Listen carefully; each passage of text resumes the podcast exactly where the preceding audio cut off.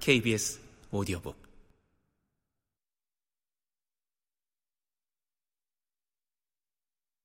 의견을 듣고 싶습니다. 두 분의 성격으로 본다면 어떨까요? 제가 무슨 정신분석학자라도 됩니까? 분석보단 직관이죠. 전 꿈의 해석보단 꿈의 해몽을 더 좋아하거든요. 친구들을 옆에서 관찰해 오신 한 교수님의 예리한 직관으로는 어떠실까 해서요. 한현우는 어처구니 없다는 듯이 고개를 가로저었다. 두 친구가 명진이를 차지하려고 살인자가 되는 위험을 무릅쓰고 창순이를 어떻게 할 수 있는 남자인가 하는 것 말입니까? 글쎄요. 그 정도로 행동하려면 오히려 인간이 순수해야 하는 거 아닐까요?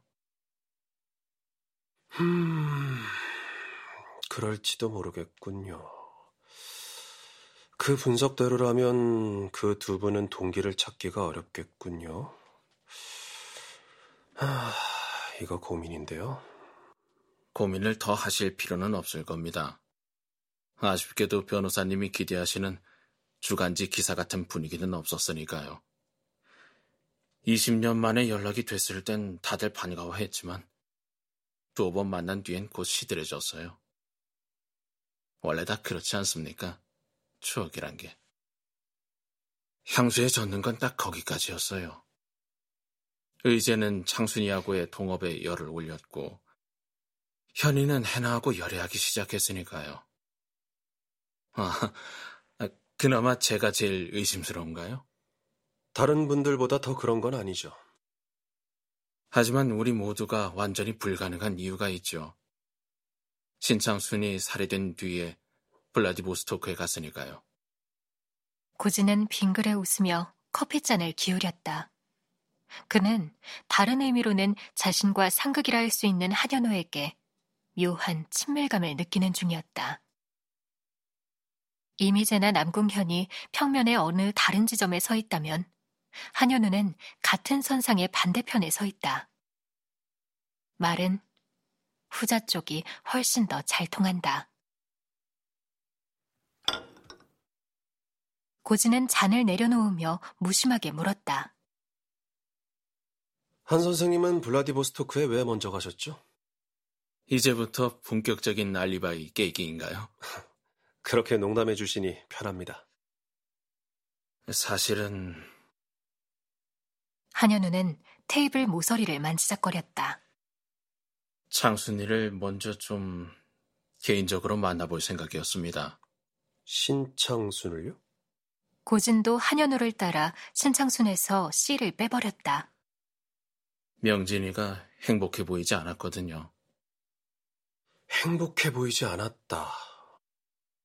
왜 그렇게 느끼셨습니까? 입 밖에 꺼내지는 않았지만 창순이를 택한 걸 후회하는 눈치였거든요. 후회.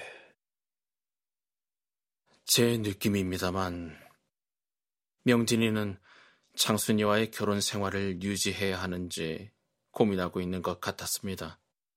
그래서 창순이하고 따로 얘기를 좀 해볼 작정이었어요. 어, 고진이 작은 눈을 모았다. 솔직히 한 선생님 첫인상에선 초식 동물 같다는 느낌을 받았는데 목청만 큰 마초들보다 더 남자다워 보입니다. 글쎄요. 그렇게까지는. 그리 대단한 건 아닙니다. 마침 대학 강의도 끝났고 러시아 구경도 여유있게 할 겸 떠났습니다. 옛날에 창순이는 저더러 서생이라고 놀렸는데 그러고 보면 저도 많이 변한 거죠. 김명진 씨가 결혼에 불만을 느꼈다고 해서 그게 꼭 신창순 씨 탓이라고만은 할 수 없지 않겠습니까? 단지 취향의 문제일 수도. 결혼해서 일방적인 건 없지 않을까요?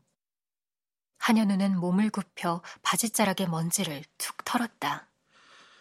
어쨌든 창순이 쪽이 노력을 한다면 바뀔 부분이 있지 않을까 그렇게 생각했어요. 20년이나 흘렀고 더 이상 그때의 청춘은 아닙니다. 그래도 한번 되살려 보려고요. 예전에 명진이가 우리한테 어떤 존재였나 그걸 생각하더라도 네가 좀 더 명진이를 이해하려고 노력해야 하지 않겠냐. 그렇게요. 어차피 창순이한텐 통하지 않았을 텐데 저만의 생각에 빠졌던 건지도 모르죠. 결과적으로는 허탕이었겠네요. 신창순 씨는 이미 그때 죽어 있었으니까.